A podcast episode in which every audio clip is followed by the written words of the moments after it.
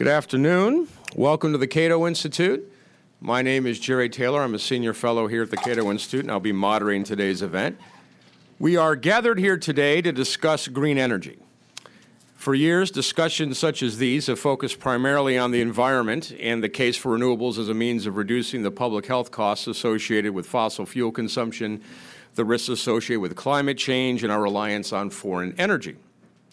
Well, I'm sure that we'll touch on those matters this afternoon. The really interesting development over the past several years has been the emergence of green energy as a means to revitalize the economy and produce jobs and industrial re- revitalization. Now, cynics, of course, might argue that this new argument for green energy was largely driven by the inability of advocates to convince the public to embrace green energy as fully as they might like for more traditional reasons. Hence, a new rationale was required, a rationale that presented itself with the economic meltdown of 2008. No longer must you hug a tree for green energy now, you can hug a manufacturing plant or a spouse who might work at the same.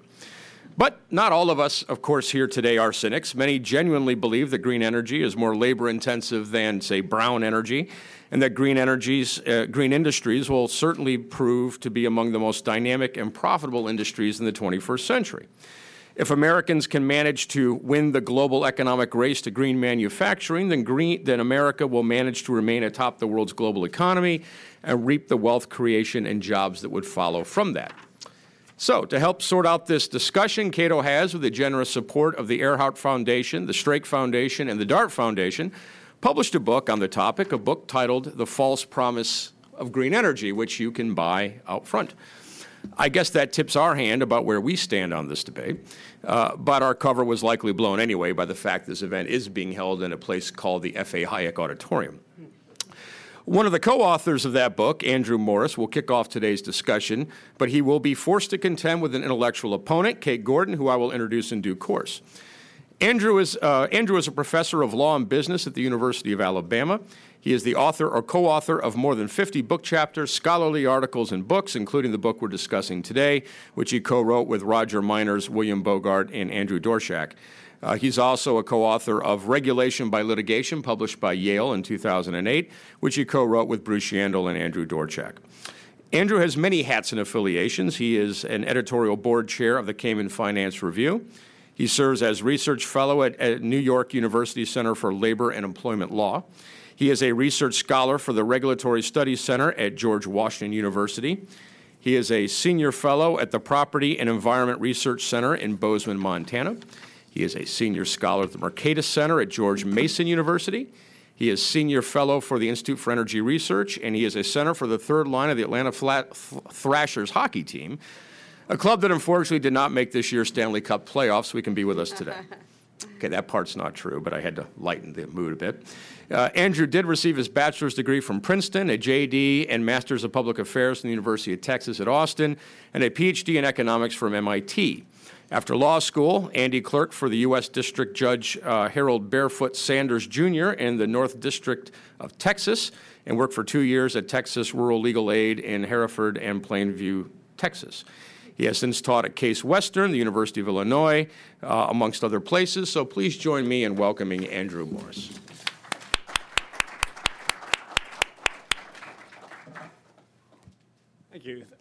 Thank you. To Cato for sponsoring this and publishing the book, and to Jerry for moderating, and to Kate Gordon for uh, being here. Uh, this is an important issue, and civil debate is hard to find on it, so it's great to find someone willing to do that.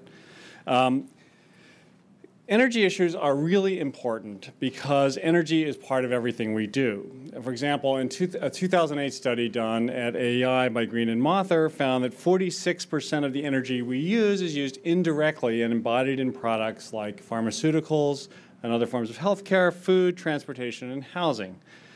The policy choices we make about energy thus affect not just the size and scope of government, but almost every aspect of our lives through their impact on energy costs. Green energy proponents argue that we need to provide massive federal subsidies and large unfunded mandates on, to state uh, and local governments and businesses to enable us to radically transform our economy. For example, Ms. Gordon has testified recently before the Senate Subcommittee on Green Jobs and the New Economy that, quote, we are currently in the process of switching our entire energy infrastructure over from capital intensive, risky, and often highly polluting energy sources to clean, labor intensive, clean energy sources. It's easy to see why this vision is so attractive uh, to politicians, uh, so attractive that they want to borrow money from our children uh, so that they can spend it now on this transformation. Clean energy sounds so much nicer than risky and highly polluting energy. Uh, moreover, we're told that we must make this transition or risk being left behind by China. And China, we are assured by the Secretary of Commerce, is investing $12 billion a month uh, in green technology. There's a lot of problems with this view, and I want to just focus on a couple. First, if innovation in green energy is such a great thing, why isn't it happening without the government spending a lot of money and issuing a lot of rules to force people to do things that they wouldn't otherwise be willing to do?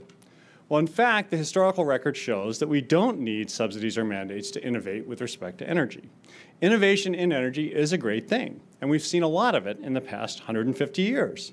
For example, an improvement in the quality and quantity of gasoline refined from crude oil, which was termed the octane wars, occurred in the 1920s and 30s, driving the price of 100 octane fuel from $25 per ounce in 1934 to 30 cents per ounce in 1935 uh, per gallon, excuse me, in 1935. Ammonia. The energy used in an ammonia plant today is 30% lower than in a plant, similar plant in 1970. And that's approaching the theoretical minimum for the production of ammonia. Aluminum. The energy per kilogram of smelting fell by 35% from 1960 to 200, and the total energy intensity of aluminum fell by 58%. In steel, energy per ton fell 60% from 1980 to 2006. Between 1900 and 2000, we went from transforming 21% of the energy used to useful outputs when we were engaged in heating things to using 86% while cutting the per unit cost by more than two thirds. I could go on and on and on. In every area we use energy, we have become more efficient, and we've become more efficient uh, without government subsidies and mandates. So the first question that I think green energy proponents need to answer is why allowing this process to continue is insufficient. In other words, why is the strategy that succeeded for more than 100 years in the United States and elsewhere need to be set aside in favor of a strategy of using the political process to choose energy technologies? And that question is hard to answer. The political strategy has been tried and it's failed miserably. In centrally planned economies from Europe to Asia to Africa, energy technologies have been chosen through the political process and have not worked when the, where the 20th century saw a proliferation of bad designs, horrific pollution, and unreliable energy, that was mostly in cases where the political process was used to choose the technology. In our own country, the disastrous 1970s Synfuels program is an excellent example of this. So that answer leads us to the second problem what green energy proponents are actually proposing to do, despite the rhetoric, is to borrow money from our children and grandchildren and turn it over to politically well connected corporations like General Electric, which managed the amazing feat of landing a CEO in the White House and paying no federal income tax uh, in the same year as its profits soared. Maybe those were not coincidental events. And Archer Daniels Midland, which has been successfully farming the federal government for decades. Today's feeding frenzy is close at hand, but this is not something that's unique to the Obama administration. This is the bipartisan history of government run energy policies in the United States. Now, that's not what Ms. Gordon is going to say she wants to accomplish, but it's what green energy proponents have managed to accomplish thus far. And the reason green energy programs are is that they are classic examples of what Bruce Yandle termed a bootleggers and Baptist coalition in an article he wrote for Regulation magazine back in the 1980s for Cato. A Bootleggers and Baptist Coalition is named after the groups that secured the Sunday closing laws that forbid liquor sales in much of the South.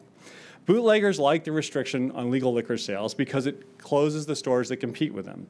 But they cannot persuade politicians to adopt pro bootlegger policies aimed at raising prices for consumers without a reason that sounds good to voters. The Baptists in this implicit coalition provide the cover story. They offer a plausible reason to vote for the Sunday closing laws other than lining the pockets of the bootleggers. In the green energy debate, green energy proponents play the role of the Baptists, providing ideological cover for the looting of the current and future taxpayers by the likes of GE and ADM.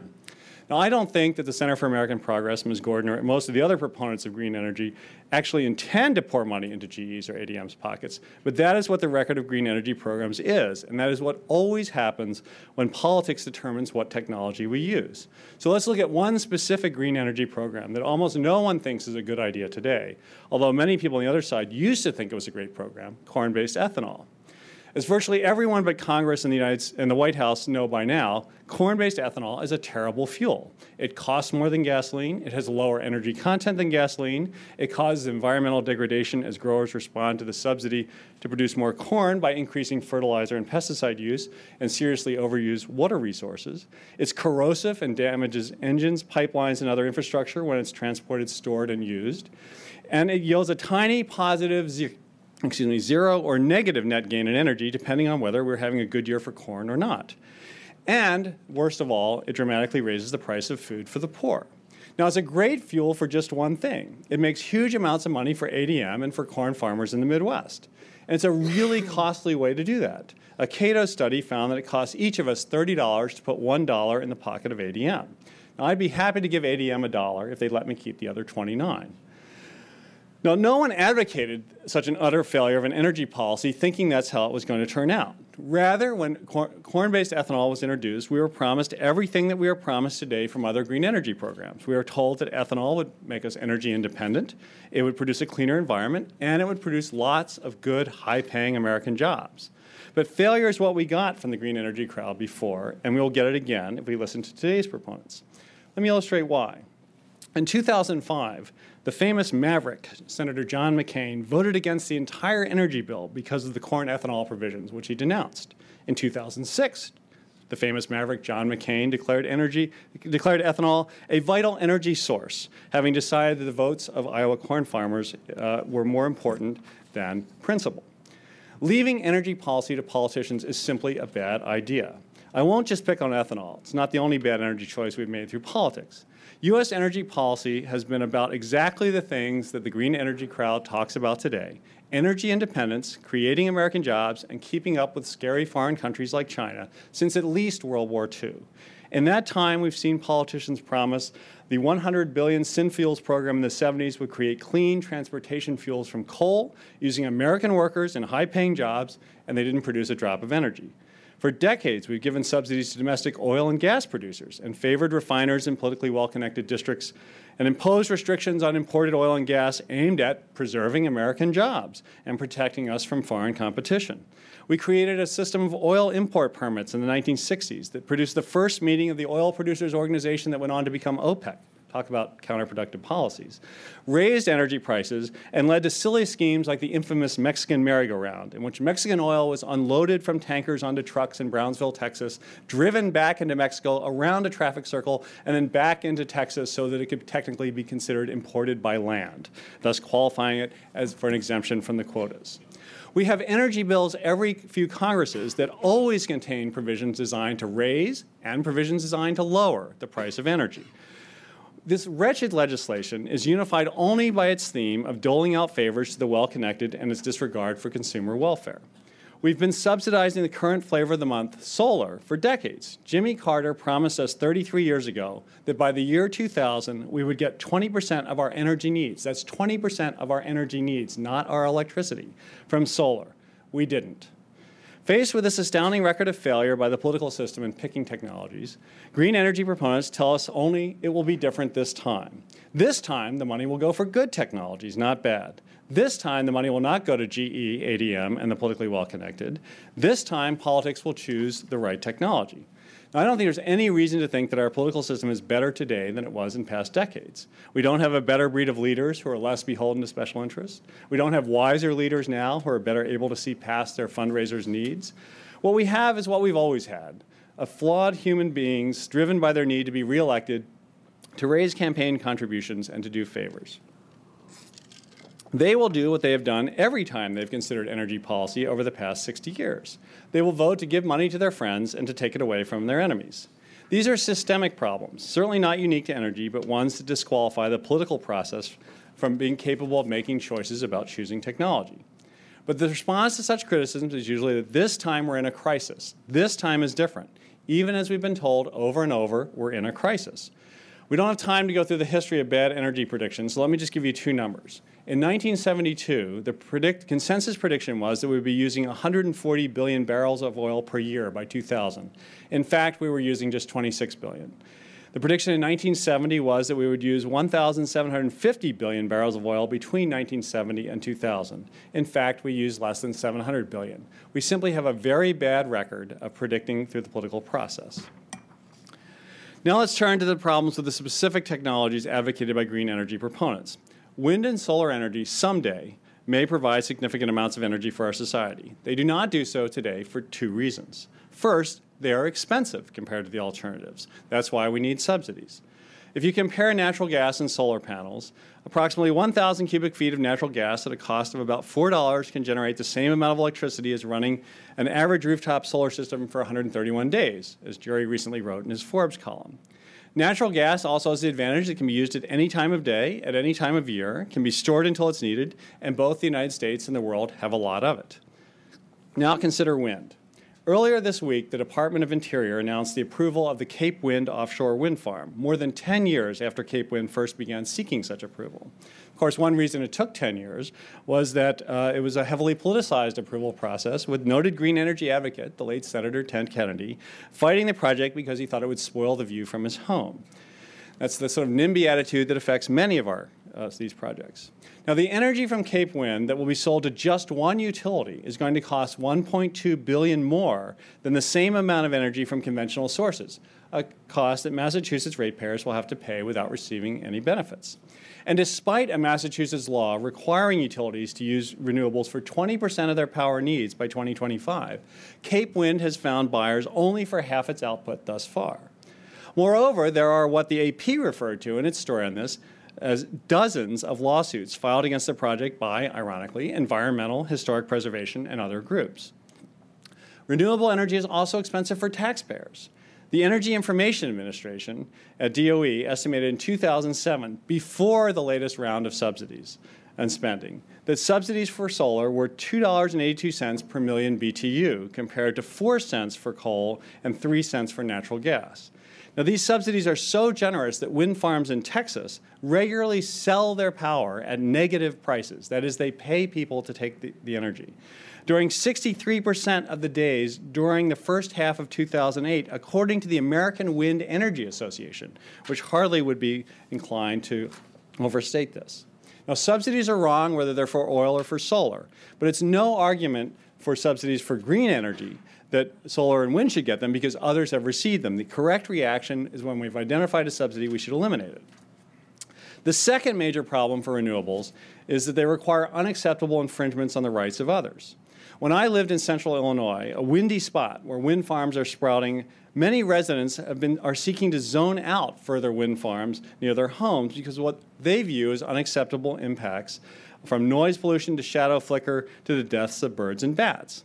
Where my in laws live in rural west, west central Texas, a public power authority is taking land by eminent domain to construct, at public expense, a transmission line to bring expensive wind power from the panhandle to the eco paradise of Austin, damaging the environment with blasting that harms springs and wells and infringing on the property rights of ranchers and homeowners.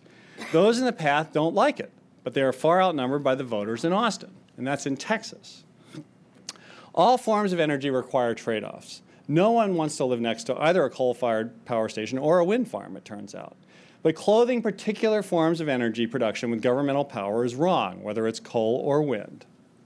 The third reason that renewables have not taken off is that all kilowatt hours are not created equal. When, pow- when power is generated turns out to matter a great deal, as power storage technology is in its infancy. Renewables are greatly inferior to natural gas, coal, large hydro, and nuclear in this regard. The Texas Electric Reliability Council, or ERCOT, which has a great deal of experience with wind, rates wind power at just 8.7% of its nameplate capacity because the wind blows so infrequently. Worse, a study done by GE, which has a huge investment in the success of wind, for ERCOT, which also has a huge investment in the success of wind in 2008, found that wind power peaks were anti correlated with load across all seasons. That is, wind produces the most energy at the time we need it least. Which means that it simply makes the base load generation capacity less efficient by replacing capacity that we, we do not need. Wind power is also inherently and unavoidably variable. That same GE study, done by a company reaping a fortune from green energy programs, found that the variation in one minute loads were 14.9% greater with the addition of 15,000 megawatts of wind power to the ERCOT grid compared to with just 5.4% greater with the addition of 5,000 megawatts. What that means is adding more power to the system increases the problem it creates. We can handle a little bit of wind with our system, we can't handle a lot. And wind power creates even larger variations for five minute and one hour periods. Adding wind thus increases not only the net load variability, but the amount and size of the extreme variations. Variation is costly to deal with. It requires more transmission lines, more costly intelligence built into the network, and more costly backup capacity from non renewable sources. And similarly, solar energy has, has problems because it's available only when the sun shines. As a result, wind and solar systems require essentially that we build a parallel system of power generation uh, to replace them when they're not operating. Finally, green energy proponents make much of the fear that China will surpass us in renewable energy technology. I find China to be a curious role model for green energy advocates. Over the next two years, China will install over 50 gigawatts of new coal power plants each year. Its coal output has grown from 1.3 billion tons in 2000 to 2.72 billion tons last year. It's also planning to build 100 new nuclear power plants over the next 10 years.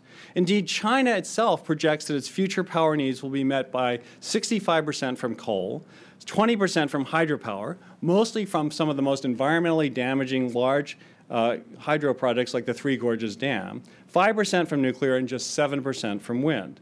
In particular, China is planning to make the exact same kind of investment in nuclear power, which it is also planning to export, that it is making in wind. Would this be a reason to subsidize nuclear power? Very few green energy proponents would agree. Moreover, Chinese utilities, which make these decisions, are owned and operated by the Chinese government. They sell power below cost, discouraging conservation. They promote the, the uh, growth of relatively dirty industries like steelmaking, and they operate within a system of politically determined decision making that doesn't fit with our economy. Surely, in raising the specter of China, green energy uh, advocates are not proposing we mimic all of Chinese energy policy, but they don't really explain how this part is different. Our, this is exactly our choice between a system that chooses technologies based on which commands the support of the political elite or a system that allows decentralized market decision making by individuals to determine the outcomes.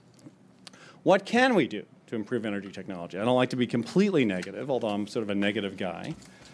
First, we can end all subsidies for all forms of energy. Uh, subsidizing any energy is expensive and destructive to real innovation, and so we should get rid of all the subsidies. Second, if we're concerned about encouraging technological development in energy, we have a cost effective alternative to subsidies, mandates, and regulations. We can offer prizes for technological innovations that meet specified benchmarks. For example, the X Prize has done this for spaceflight. Prizes have a great advantage over subsidies in that you don't spend any money until someone actually delivers the goods. Subsidies, on the other hand, seem to go on forever. Third, we should get the government out of the business of picking winners and losers. The government's record over the past 60 years in picking energy technology in the United States has been an unmitigated disaster. We should let energy consumers choose their own suppliers. We should let energy producers innovate, and we should let the marketplace choose the winners and losers. Thank you.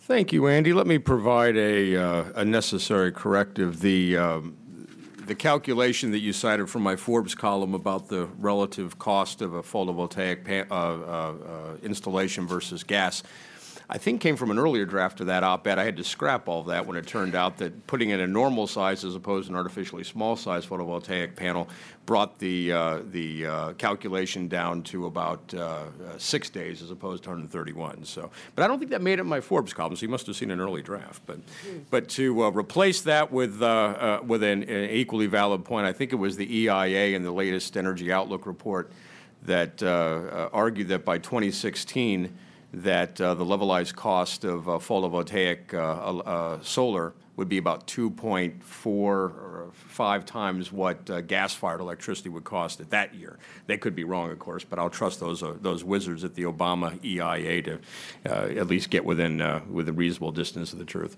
Anyway, that having been said, and, and I'll take that bullet for you. Don't worry about it. Uh, let me introduce Kate Gordon. Kate is the Vice President for Energy Policy at American Progress. Most recently, Kate was the co-director of the National Apollo Alliance, where she still serves as senior policy advisor. Kate is, nationally, rec- is nationally recognized for her work on the intersection of clean energy and economic development policy. She also has a long history of working on economic justice and labor issues. Before she joined the Apollo Alliance, Kate was a senior associate at the Center on Wisconsin Strategy, where she focused on corporate tax policy, progressive federalism, and rural economic development. Prior to that, Kate served as an employment and consumer rights litigator at Trial Lawyers for Public Justice in Oakland, California. She is, primar- she is a primary or co author on most of the Apollo Alliance's major reports, including uh, the Apollo Program, Make It in America, the Apollo Green Manufacturing Action Plan, Green Collar Jobs in American Cities, and CAP's New Energy series. She is the author of several published articles on contract fairness, federal preemption, mandatory arbitration litigation, and regional economic development and she received her undergraduate degree from Wesleyan and earned a JD and master's degree in city planning from the University of California at Berkeley. So please join me in welcoming Kate Gordon.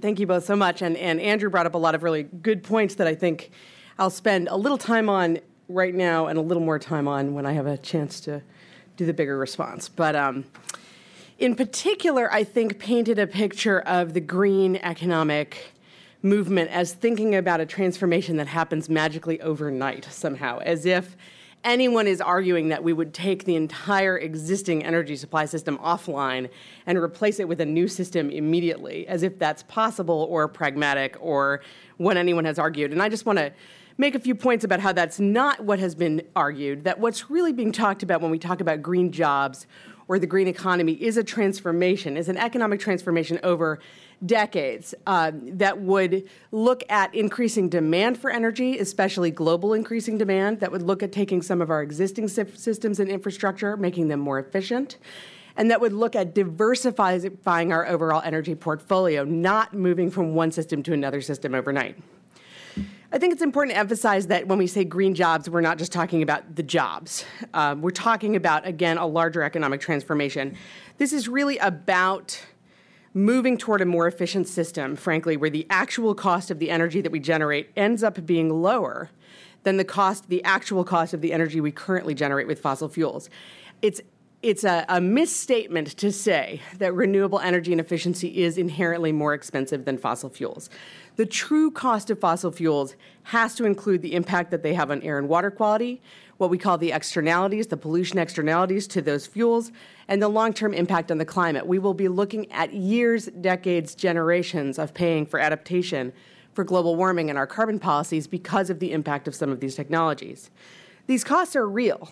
The ones that we currently calculate, which mostly are the health impacts of the air and water quality, cost in the range of 200 to 500 billion dollars per year to the United States, in mostly in healthcare costs.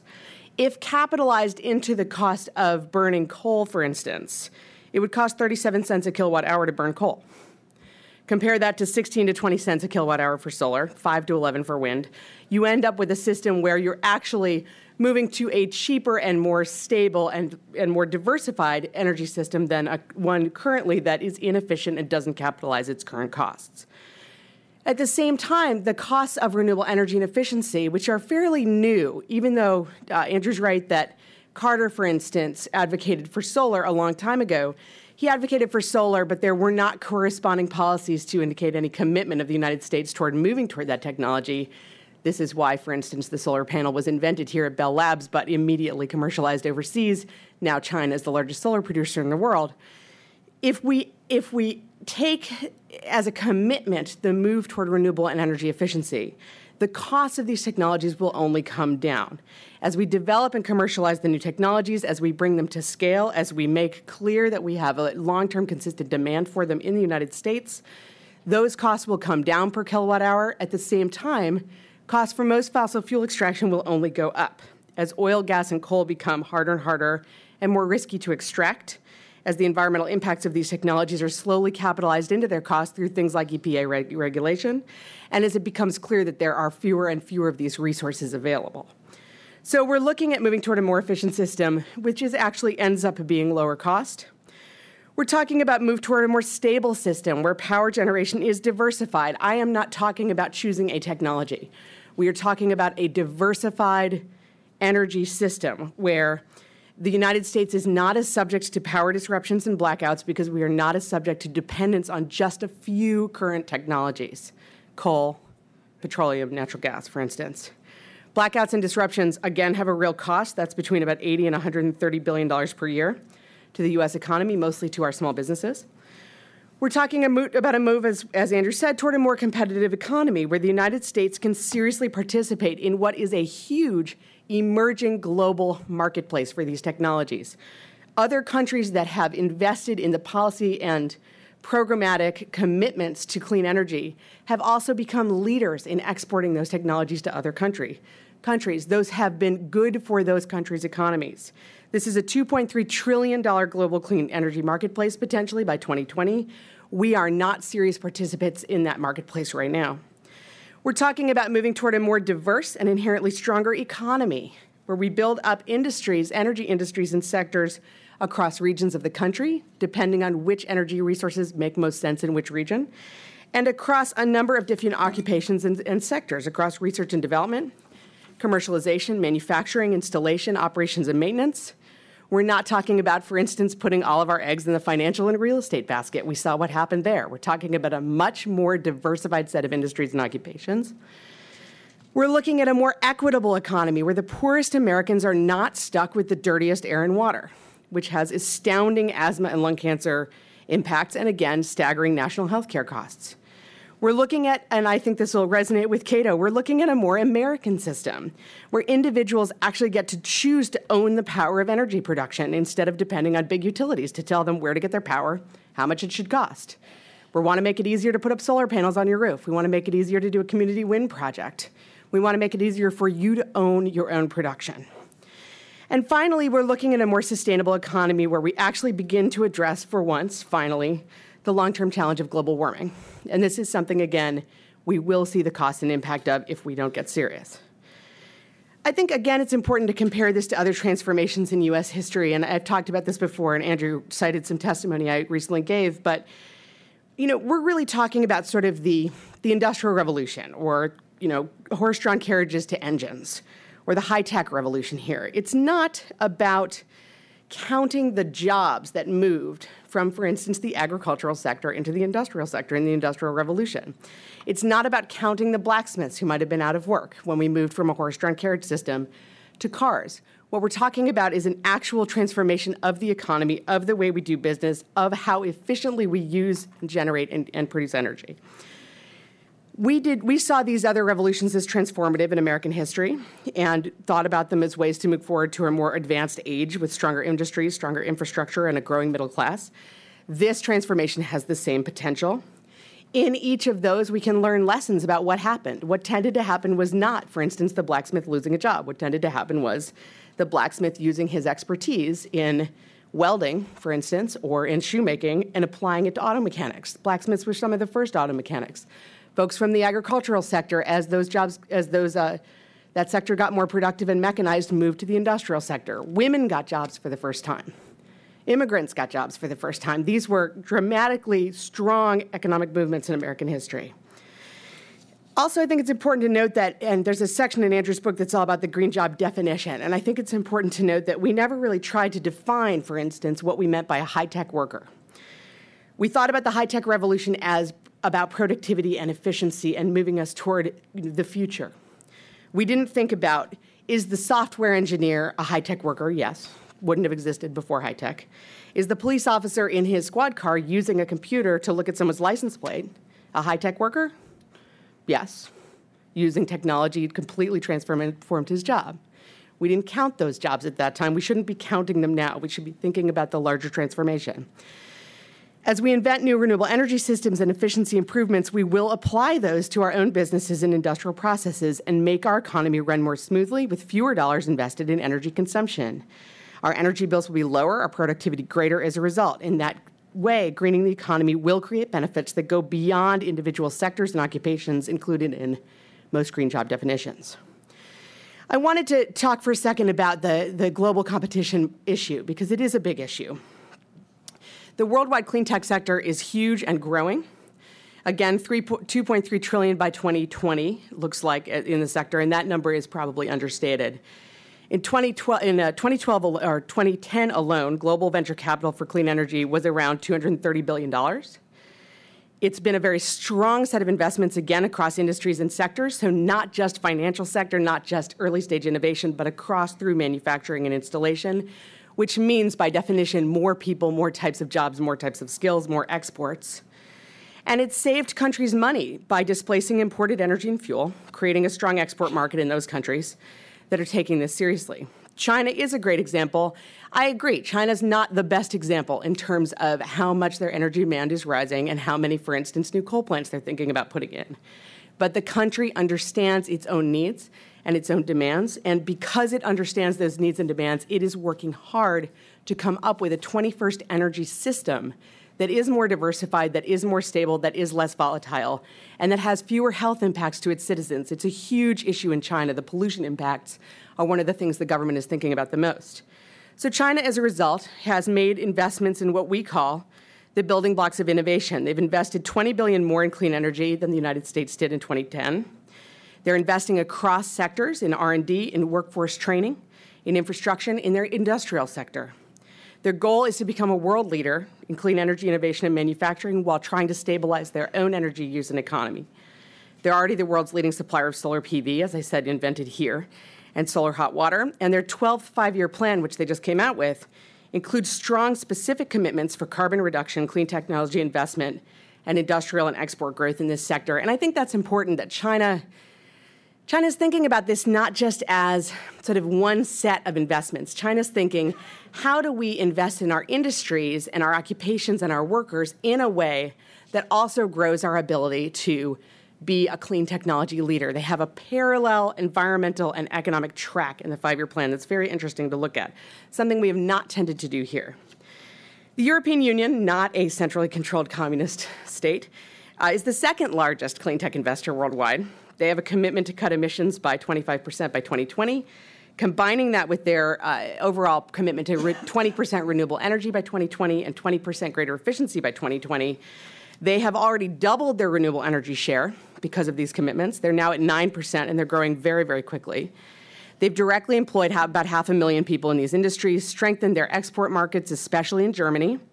And in Germany, this has actually led to lower costs. The Renewable Energy Act in Germany actually saved almost 3 billion euros from fossil fuel imports and also saved almost 3 billion euros in air pollution and other externality costs. In Europe, they calculate those into the cost of technologies, something we don't do here. So you can actually do the cost benefit analysis in, a, in an honest way. I think a key point here is that this is a global marketplace. Countries are de- designing policies and investments to leverage their own strengths and tap into this global market. The US does not acting means we are losing out on those market opportunities. Even for those of you who don't believe in global warming, this is a great growing market that we are not investing in. We are losing out.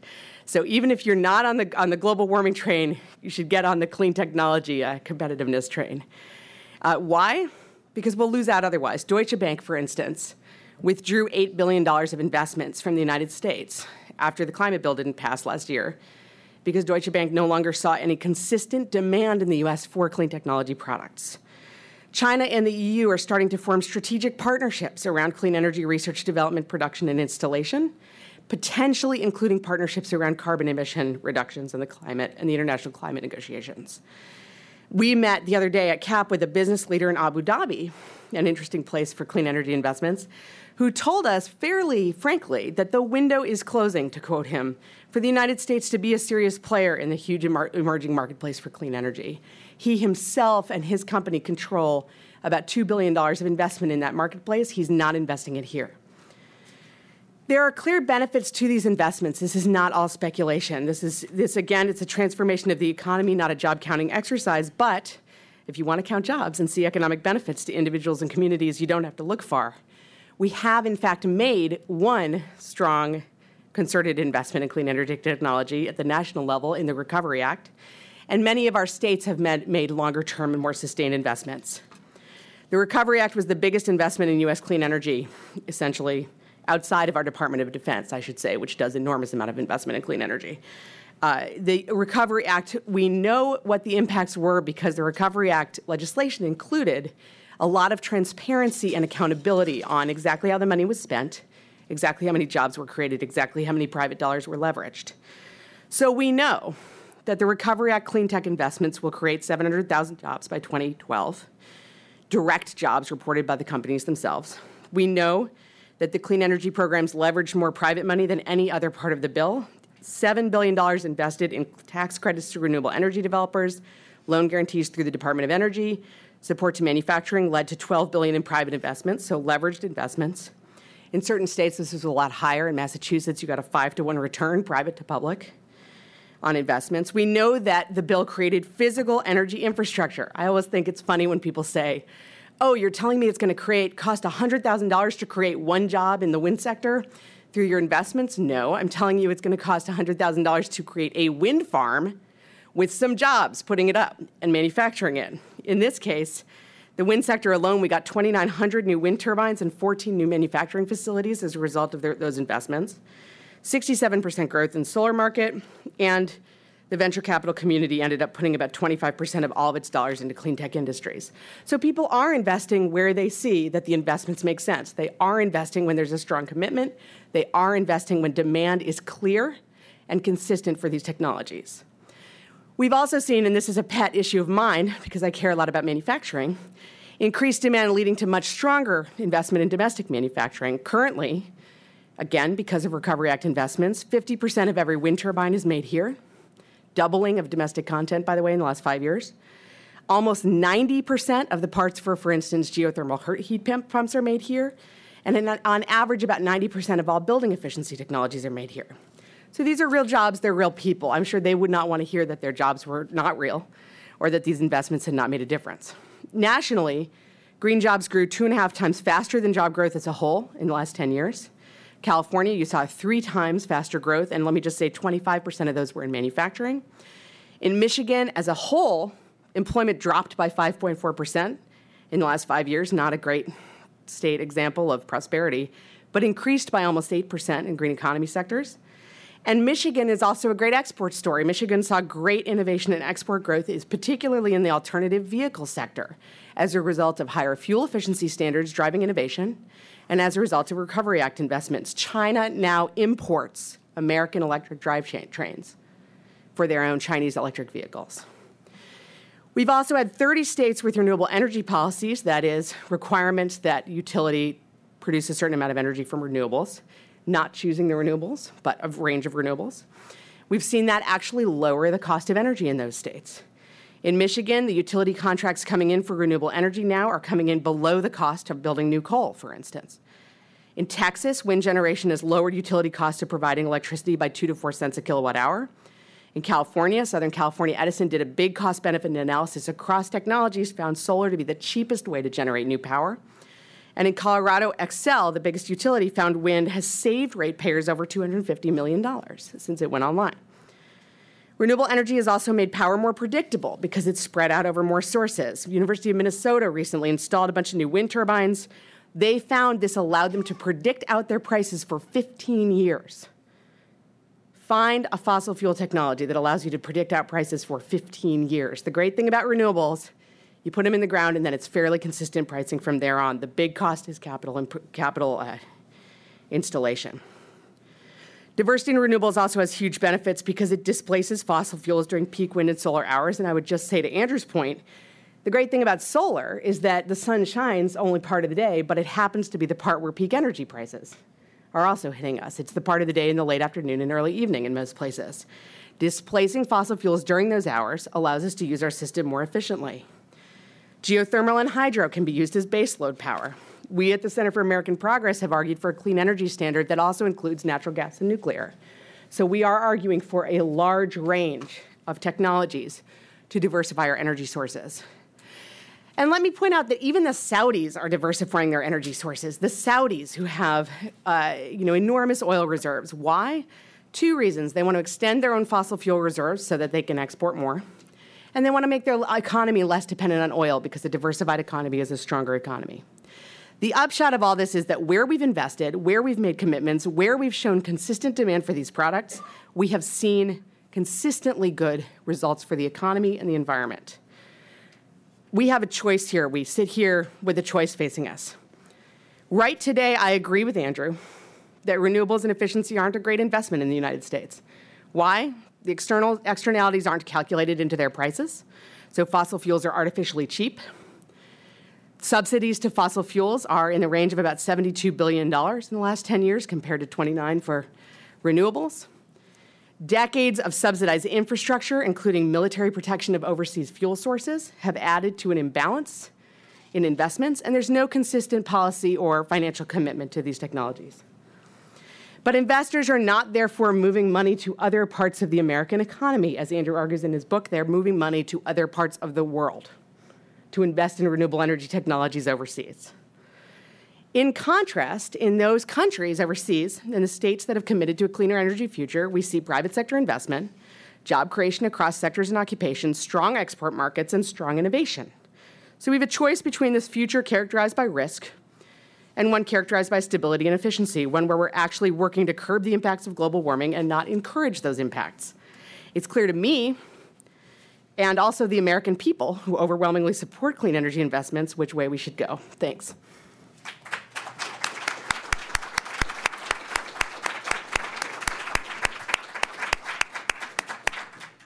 Thank you, Kate. Uh, we'll now allow a few minutes for each of our participants to uh, reply to what they've heard, uh, for Andrew to reply to what he's heard from Kate, and for Kate to reply what she's about to hear from Andrew. And then we'll open it up for Q&A, in which I'll lead with a, a couple of questions of each speaker, and then we'll, uh, with what time we have remaining, we'll give you an opportunity to play star for a day on our microphone. So without any further ado, let me introduce Andrew for a few minutes.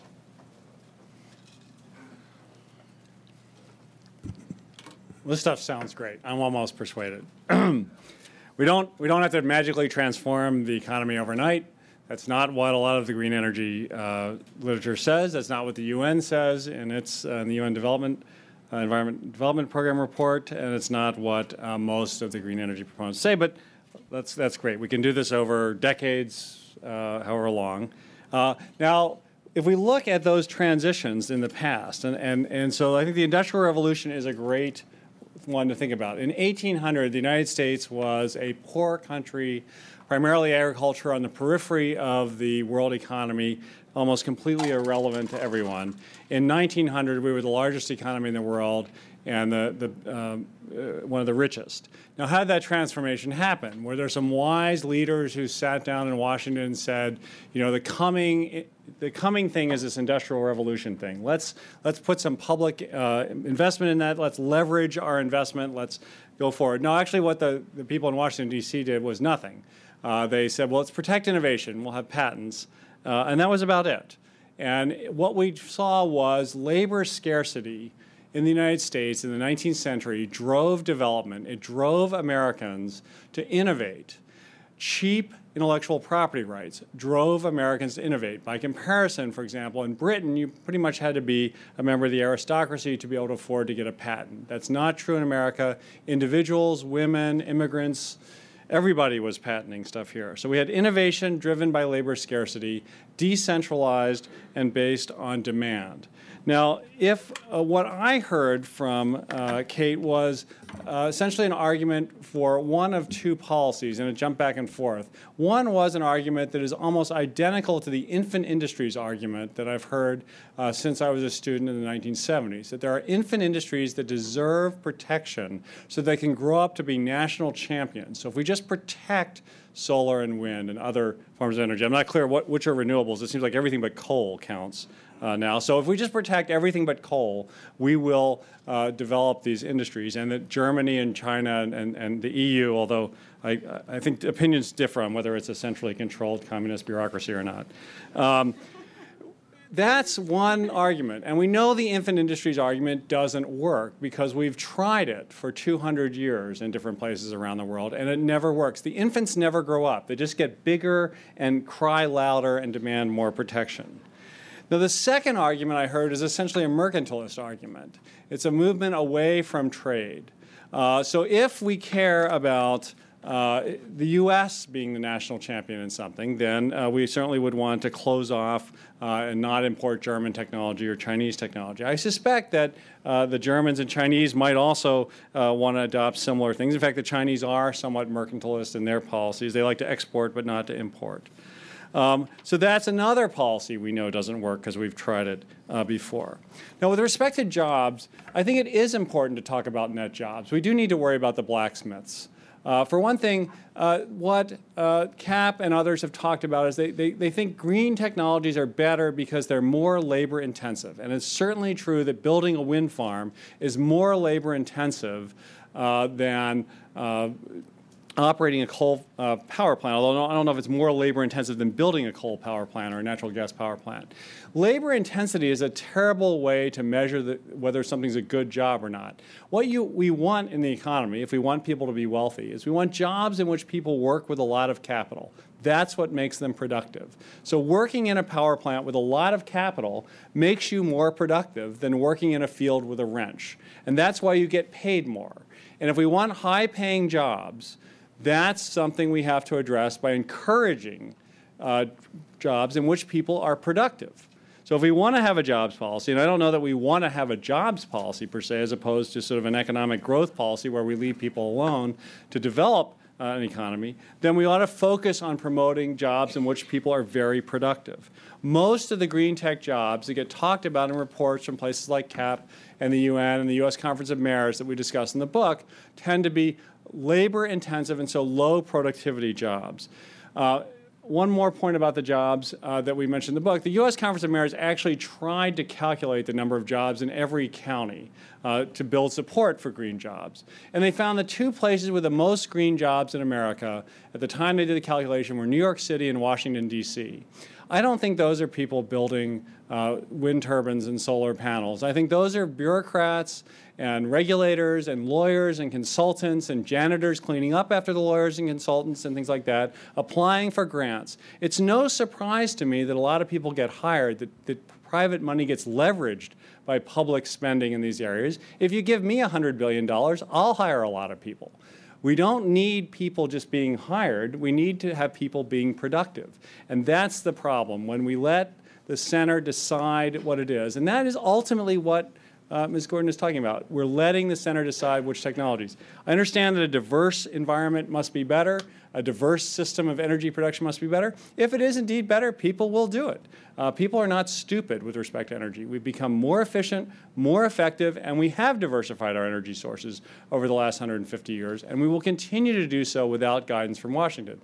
What happens in Washington is all about rewarding the friends of the politicians, and that's what we have to worry about. Thanks. Kate, you have a bit of time to discuss why you disagree. Great. Um, thank you, Andrew. A uh, couple things, and some of these are from your first statement, and some of them are from the second, but I'll just go through them quickly. So, you ended with this, so I'll start with if, if innovation, if this is all so great, why aren't people investing in it now? Well, they are investing in it in the places where they have a slightly more equal playing field because of renewable energy standards, because of it, because of some kind of a strong commitment from the state level or internationally. They are, in fact, investing in it. Our own venture capital sector is investing in it in other countries, in fact. So it is happening. We have good examples of it happening. The problem why it's not happening across the board is because, again, you're not dealing with an equal playing field here. You're dealing with a subsidized, a, a set of emerging industries uh, competing against a set of subsidized industries that have been subsidized for hundreds of years. Now, going to the point about uh, new and emerging industries that Andrew just made, he made the point that uh, the infant the infant industry point that deserve protection. The thing about that argument that I always am, am, amused by is that people forget that, for instance, the United States was extremely involved in supporting an infant industry known as the computer or the internet. It's just that it's the Department of Defense that tends to be involved in investing in different industries, and we tend to leave them out when we have this debate. They're somehow allowed to make decisions based on societal good, on national security, on the environment, on long term impacts, whereas the rest of us are not. The Department of Defense, again, invented DARPA, underpinning most of the internet. Department of Defense actually helped invent the solar panel as part of a NASA program back in the 70s. You can look at uh, the microwave. I mean, you can look at technology upon technology that the DoD has invested in as part of an emerging industry program for the national defense that's underpinned enormous amounts of private investment in those sectors. And in fact, right now, the, luckily for us, the Department of Defense is investing in clean energy technologies in the field with Marines using uh, mobile solar units to go uh, out in the field in Afghanistan and in installations here at home on their bases to protect their national security. So I would, in fact, argue that the United States government has had a strong role in helping emerging industries emerge. I also agree, though, with Andrew that it should step aside when those emerging industries have emerged. So we agree about the oil and gas subsidies. We probably agree more than you think about the ethanol subsidies. I agree that once we have a strong market and have gotten to scale, the wind and solar subsidies need to go away. This, it should be an emerging industries policy, not a long term policy. Other issues that I just wanted to bring up quickly. Um, uh, Andrew brought up about uh, Carter's solar subsidies and how we did not get to 20% of our energy needs from solar. I would argue that had we seen, again, consistent policies, consistent support, and consistent demand for those technologies, we might have seen a much larger uptick in solar in the last 30 years or 40 years than we did. He made the argument about the one thing you didn't bring up again, Andrew, was the argument about the infringements on rights of others of solar and wind projects and of the NIMBY arguments and of the flicker effect and other issues. I think an important point to remember is again, we need to get our energy from somewhere. And if you gave me the choice between, as let's say, as a farmer, between a wind turbine on my land for which I got a lease payment and around which I could farm, and for instance, a coal mine, which would need to be continuously mined for the coal to come out of the ground, not just put in once, but continuously mined, I'd go for the wind farm, personally. So these are impacts on all of these technologies. You need to make, be fair about which impacts are which. We talked already about intermittency and about China. Let's see, the only other thing I would go to from what Andrew said oh, the mercantilist argument, I think that's really funny. I'm certainly not arguing that the United States close its borders to imports from other countries. But what we've seen from other countries that have become strong export markets in clean energy is that they've developed their domestic markets first. Developing your domestic market first as a consumption market is a way to improve your own efficiencies, is a way to improve your own innovation, is a way to build up your manufacturing infrastructure, and tends to become the way you become an exporter. So these countries, China, for instance, passed a policy allowing people and giving them support for putting solar hot water on their roofs. You now see, if you those of you who've been to China, you now see solar hot water panels on the roofs of even the most rural structures in China. That domestic demand helped drive China's solar hot water industry because China is such a huge consumer market, much like the United States. It then drove China to become a net exporter of solar hot water heaters. It's now the largest in the world. We have a similar potential here with our domestic consumption market to drive some of these industries. And actually, the building efficiency sector is a great example. That's a sector where you mostly do see domestic production, even if your uh, you, you, mostly see domestic production across the world. Most people domestically produce their own building efficiency products because of access to consumer and distance to consumer transportation costs. So there's strong reasons for some of this to be here. Certainly not arguing that it should only be here, and I'm certainly not arguing we shouldn't import it. I am, however, concerned that we will look up in 10 years or 15 years and become the world's greatest importer and consumer of clean energy products, which we've not created here, not innovated here, and not made here. There is a strong potential that that will happen, and if that does happen, I agree with Andrew. What we'll be looking at is a lot of temporary installation jobs, and not a lot of jobs in R&D, not a lot of jobs in production, not a lot of jobs in manufacturing. No one wants to see that, which is why we need to start thinking about this as a range of industries and occupations, a range of investments, and a range of policies right now, so that we don't become we don't look up one day, realize global warming has hit us, and spend the entire national budget on adaptation and on buying new clean energy technologies from China. Thanks.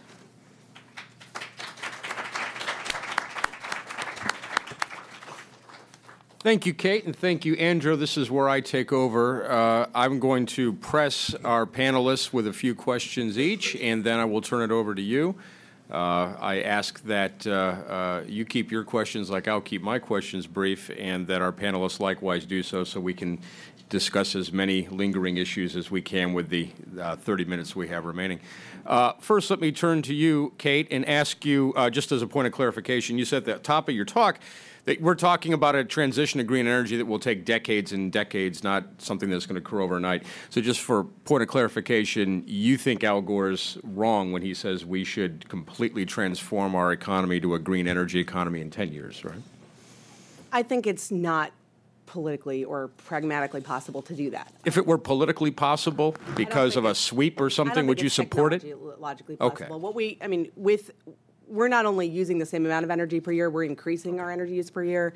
Right now, we're 50% dependent on coal. Natural gas is becoming a big player. Well, I agree with you. I just want to make sure that there's a there's I don't agree. I don't agree it can happen that quickly. Okay, and, and, and related to that, as far as the transition is concerned, I'm wondering why you have so much faith that the transition in the 21st century, assuming one occurs, will be towards renewables and not, say, methane. For instance, Jesse Ausubel, who's a very prominent uh, academic at Rochester University, has written extensively on this topic, and he believes, for reasons that I won't get into since he can provide those own reasons, maybe at some future Cato Forum, that uh, that the energy economy is almost certainly moving more towards methane than it is towards renewables, and then he talks about why that's more promising, more economically likely.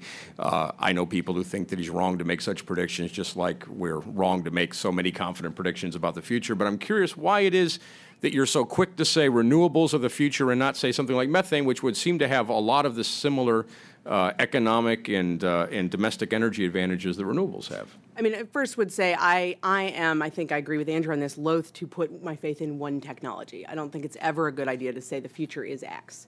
But I also think that a key difference between people who make just economic arguments about energy and people who make broader sustainability arguments about energy is there I'm calculating in the environmental costs of the technologies that I'm talking about.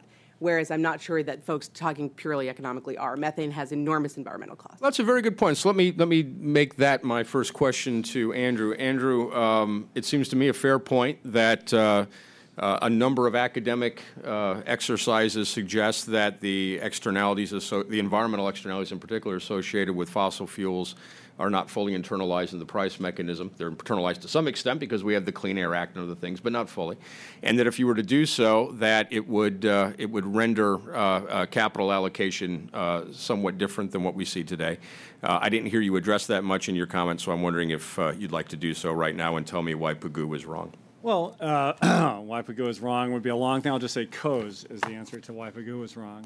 Um, so environmental externalities raise an interesting point, and it's certainly true that there are environmental costs of every technology, not just of uh, fossil fuels, but of all technologies have environmental costs. For example, some of the best locations for solar power turn out to be endangered species habitat in the desert. Uh, and the transmission lines and so forth necessary are, are also raise environmental costs. But so the answer is, if that's the problem, let's solve that problem. The problem is not solved by giving a subsidy to other forms of energy. So if we really want to address externalities from uh, thing, let's build that into the price. Let's either allow private suits to collect the damages, or let's put in a tax that uh, brings it in. The one thing we know is the one sure way to get people to use less energy is to raise the price. Uh, now, that happens to be very politically unpopular, so nobody ever wants to do it directly. What we're seeing instead is indirect methods of trying to raise the price of energy. Okay. Uh, uh, Kate, to you, uh, you mentioned that uh, you claim that green tech, the green technology sector, is the exact way you put it, is huge and growing. Um, first of all, I, I think that we need to differentiate between uh, green. There's some green technologies, there's other green technologies. If we're going to include the amount of money and capital spent to control uh, emissions from, say, coal-fired power plants, I'm not sure you really want to talk about how wonderful that is, since you want to get away from coal. But if we're just talking about green energy and the kind of things that uh, we're, we're, discussing at this forum, I'm wondering uh, if you could give me some numbers about what percentage of the global GDP these investments in, say, green energy or energy efficiency might be. Well, first, I should say that I actually would include the, uh, for instance, scrubber technologies, um, things like that for coal car- carbon capture and sequestration. We're again talking about transformation of our existing system and a transformation into a new system. So I do think we have to look at lowering the carbon impacts and raising the efficiency of the existing infrastructure. I would count those technologies. Mm. I don't actually have numbers in front of me on the global GDP. It's, it's a very small percentage of the global GDP. It's, however, a fast growing sector of the investment mm. in global technologies and in the patents filed for instance, it's a much it's a fast growing uh, percentage of patents, new patents filed in the next last five years. So when you say the tech sector, the green tech sector is huge and growing, you mean it's, it's a huge and growing uh, sec- uh, segment of overall allocation of venture and yeah, other capital. Exactly. And do you know what percentage that might be? I do, and I'll find it. Okay. Uh, let me go to you, uh, Andy. Um, uh, Kate made an argument for renewables based on uh, diversification of supply, and it seems to me that in uh, financial portfolio theory, there's lots of uh, uh, uh, evidence in the literature for why one might rationally allocate capital towards an investment that is not necessarily as profitable as alternative investments, but because you do get portfolio balance, that it works as it, it, it's a defensible uh, allocation of capital, defensible use of resources. If that's the case, then uh, could it not be that even if renewables are more expensive than alternatives, uh, and even if it is not as a profitable uh, investment as others, that uh, these might be worthwhile investments? Now, when I've when I've offered this argument uh, to uh, to some on, on Kate's side of the fence, and then I would follow up by saying, well, if, if it's so wonderfully, if it's such a good investment for diversity, why doesn't it occur from utilities anyway? Well, the argument I've heard is that public utility commissions, of course, govern a lot of what utilities can do, and they have a difficult time justifying investments in something like renewable energy on diversification grounds because the PUCs don't buy it. If the PUCs did buy it, maybe we'd see more of that investment. What do you make of that argument? Well, I guess the first thing would be why don't, why don't the PUCs buy it? Perhaps the PUCs, which are made up of people who are responsible to consume to voters generally, either directly or indirectly, uh, don't buy it because they don't think that it actually delivers benefits that are commensurate with the cost. Right? These are people who are, who are closely involved in energy. Uh, Government officials still for the most Sorry. part. Government officials, though, still. PUC officials are, uh, you know, if we're going to if we're going to have regulated utilities, which is a whole other discussion, whether that's the appropriate structure for delivering electricity is through large monopoly regulated utilities. I would say that it was not. But if we're going to have those, then we are going to have to make some of those decisions. I, diversification might be a good idea. But you don't diversify your stock portfolio by burying some of the money in a jar in the backyard. And you don't diversify by giving it to your uh, alcoholic cousin to invest uh, in things. So the question is, you know, if, if, we have a series of good investments, then maybe that is a good idea. Now the question is, are these good investments? And at this point, I don't think there's a record to show that they are. Uh, my final question, I'll throw it to Kate before we go to the uh, go to the rest of you.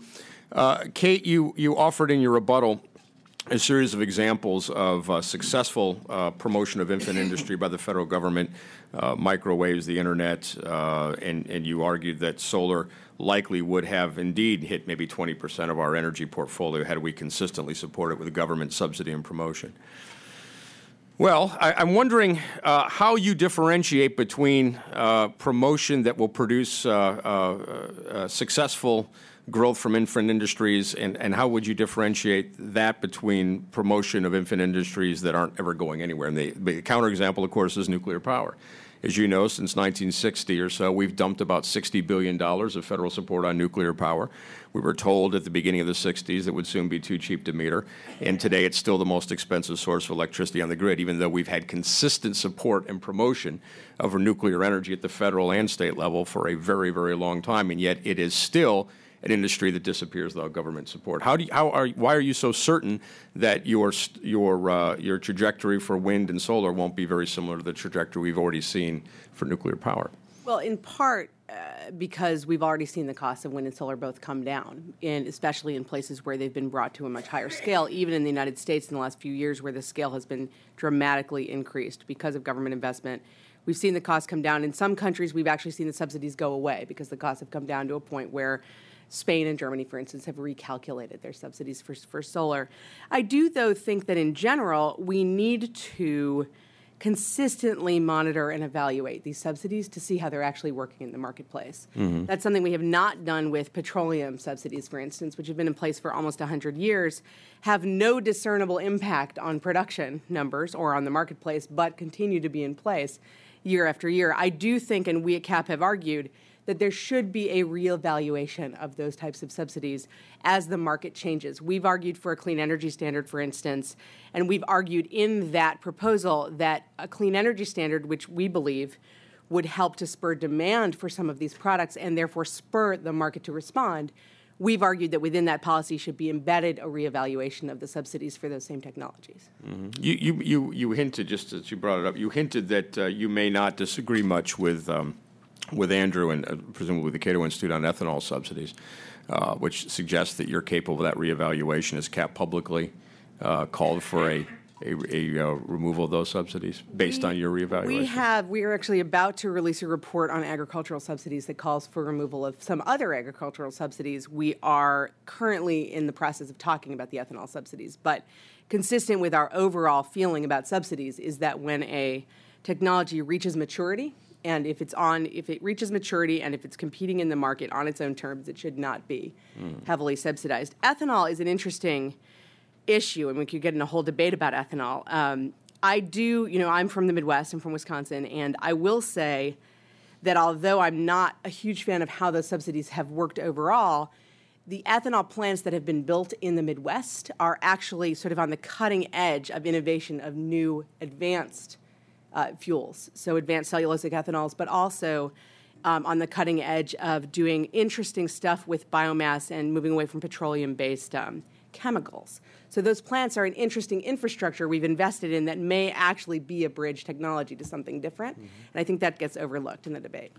Well, enough of me. Now, more of you. Uh, if you will wait for our uh, young assistants who have microphones, uh, I know you'll want to fire off your question, but just wait till the mic gets here because we are uh, streaming this over the internet. Uh, uh, provide your name and affiliation if you so dare, and then direct your question uh, specifically to one of our two panelists or both. But uh, try not to give speeches since we have only about 20 minutes left. Try to ask questions, and I'll also ask our panelists to answer briefly. That having been said, and will likely be totally ignored, let's see some hands. We'll start down here. Hi, I'm Etrotani. I'm RCM. A question actually for both of you, although Kate may answer better. Um, what what my mind what I'm trying to wrap my mind around is uh, to me energy just seems to be an input to more other value added industries. Um, and it doesn't matter ultimately if it's from green or coal. Why?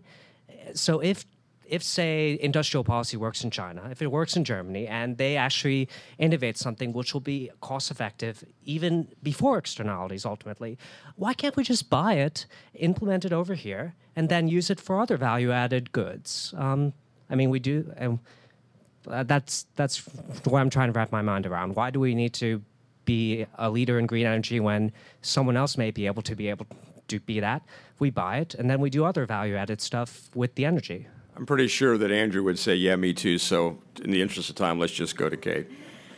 You know, I. Uh, uh, well, first you said the, you know sort of what's the difference between the types of energy, and, and I'm not sure you meant to say that, but um, obviously uh, some energy generation is cleaner than others and has less environmental impacts, and we do think at least a CAP, and I certainly think that's important.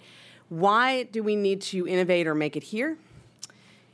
You know, I, I you heard in my bio, I, am an economic development person. That's where I that's where I come from, and from my perspective, we don't want an American economy that becomes an economy of pure consumption.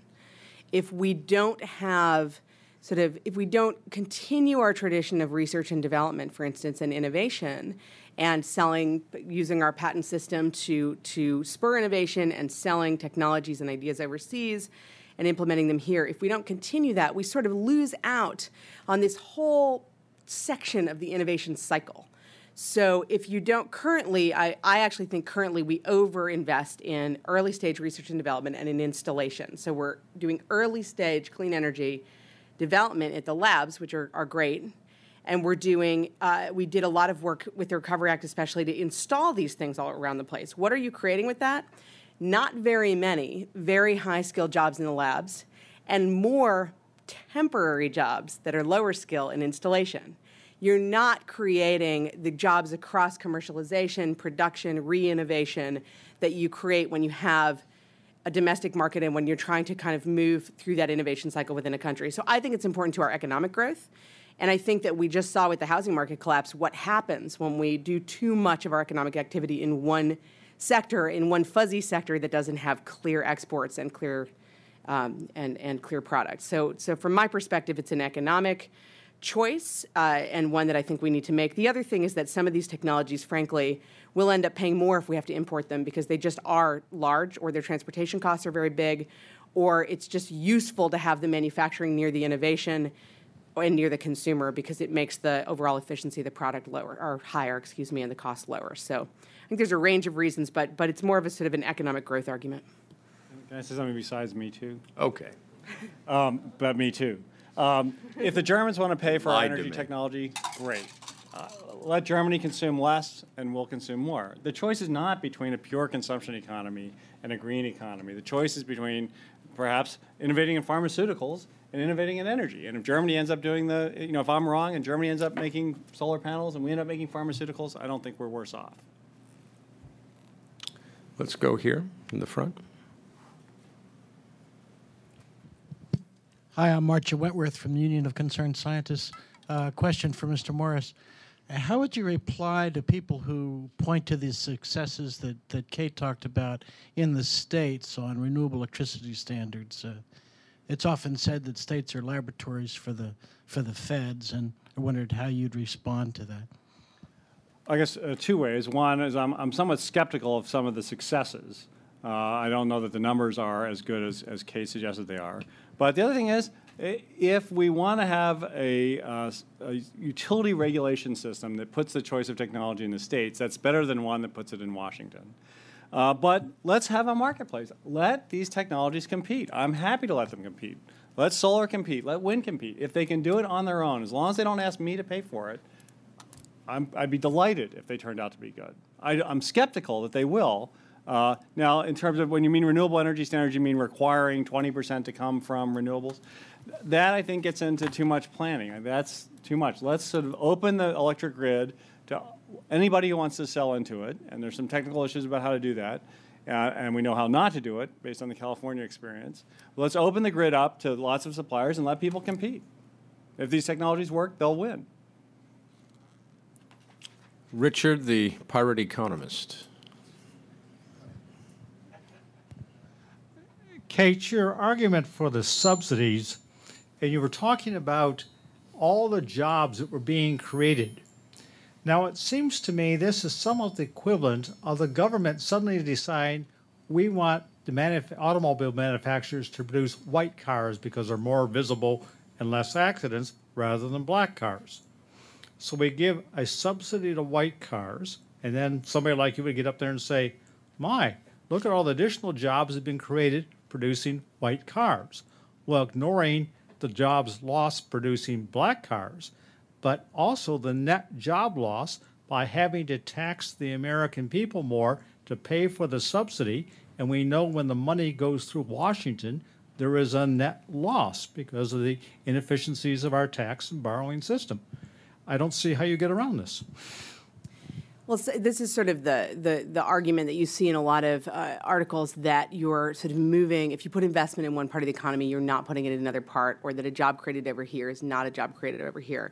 A Couple issues with that. Um, first, the I, I take issue with the sort of white car black car thing just mostly because the the the rationale for the promotion of these industries isn't sort of an arbitrary we like white cars there's a actual health and environmental benefit to most of the subsidies we're talking about but second we don't live in a, a, a country that has a full uh, that has full employment or full productivity right now. When you create a job in one sector, you're not necessarily taking it away from another sector. We have and have had in the last few years almost 10% unemployment. We have about 76% productivity in our industrial sector. When we create a lot of these jobs, they're being created for unemployed people. So you can't make the argument uh, realistically that you're just moving people from one job to another job or money from one place to another place. And finally, your point about money moving through Washington, making it less efficient. Many of the things we're talking about weren't, in fact, subsidies, but were, for instance, the fuel economy standards put on vehicles by the EPA. That is the fuel economy standards were the major driver of innovation in our auto sector and actually allowed Michigan to reopen a number of its auto supply factories and get engaged again in the global auto marketplace. That was a regulation that led to new efficiency standards. Our safety standards have a similar effect, not actually money flowing through Washington. We'll go here.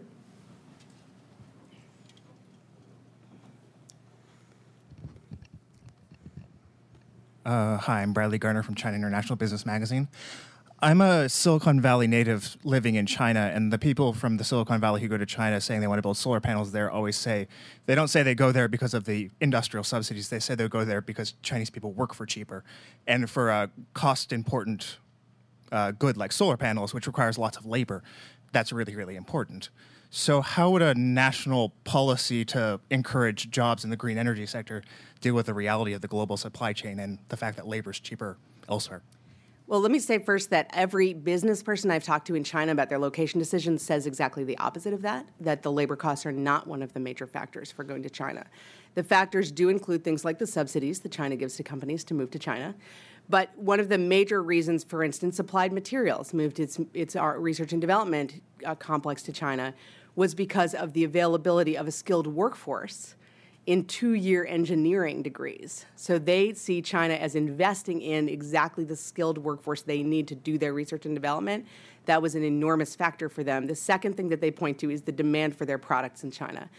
Labor costs are not usually the top thing on the agenda, and I will also say that labor costs are rising in China, so it'll be interesting to see how, how that plays out. But the second point is again, I'm not arguing, I don't think it's realistic to argue that we should make some of everything in the United States. There's certainly technologies where the labor costs are incredibly important as an input and probably solar PV is moving is at the scale and the mass production that it's moving into that realm. The US will not nor will Germany for instance ever compete in manufacturing in the technologies where labor costs are the most important input. We will compete in the technologies where innovation continuous innovation including process innovation are huge inputs where access and, and uh, access and proximity to consumers are huge inputs, where consumer feedback is an input, transportation costs and it, raw materials. There's a number of other factors that have to do with location decisions. The number one factor I have always heard from every business we've talked to, which are many, though, is the demand for the product domestically.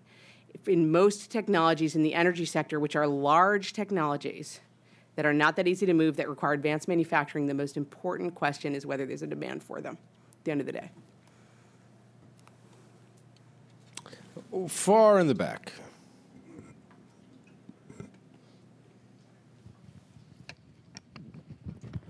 Hello, hi. My name is David. I'm a partner of a CP accounting firm, and uh, um, environmental issues is not my uh, expertise, but you know, since China became a focal point here, I, I just like to have some question to ask Katie. You know, I.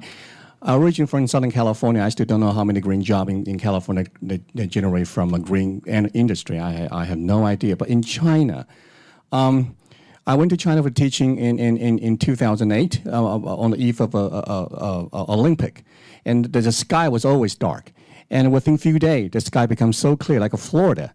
And I understand that because the, the, the central government asked uh, all the plant in a nearby province to shut down immediately.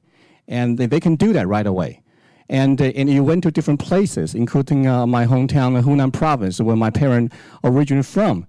And the river was clean, but now it's so dark. And, and, and, and, and you put the rattlesnake in there, they, they, they tell me they, that the rattlesnake cannot survive those poisons in the river. So it's a life and death situation out there.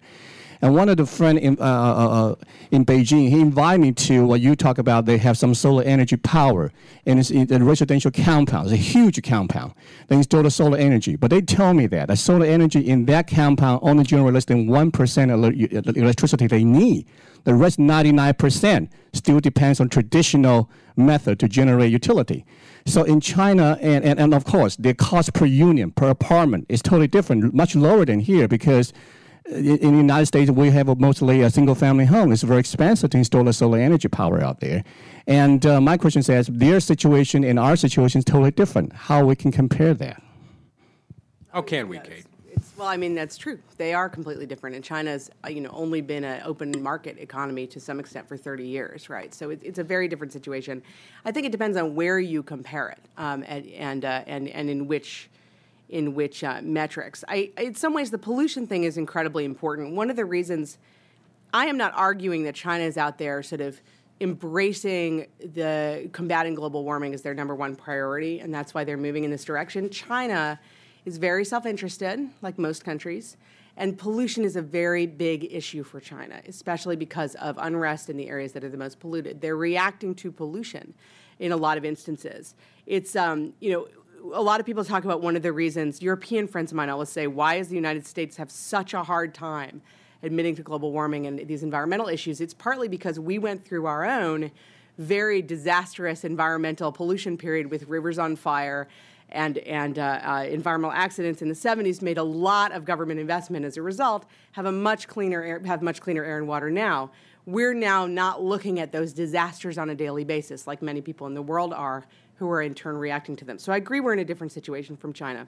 What I would compare, though, again, is the role that China's taking to, to really take a close look at its own economy and its own strengths and maximize those in support of a broader strategy to participate in the clean energy marketplace. I do think China is making smart strategic decisions about how to integrate its environmental policy, its climate policy, and its industrial policy so that the industries that it's built up over years, for instance, the, uh, the, the, battery industry um, or the silicon cell industry, can be transformed into industries that can then supply this new emerging market in clean technology. I think those are smart decisions. I think we should take a similar look at our own economy and see where we're strongest, not in terms of particular technologies, but in terms of the types of things that we do well. We do research and development well. We do education well. We do, uh, you know, we did do workforce training very well for a number of years. We are actually systematically disinvesting in all of these things. And the last thing point I'd make is actually some, to something Andrew said in his rebuttal. Uh, you were saying that there'd only been, I don't remember, you were saying there'd only been, uh, giving an example of government investment in, in, some of these industries.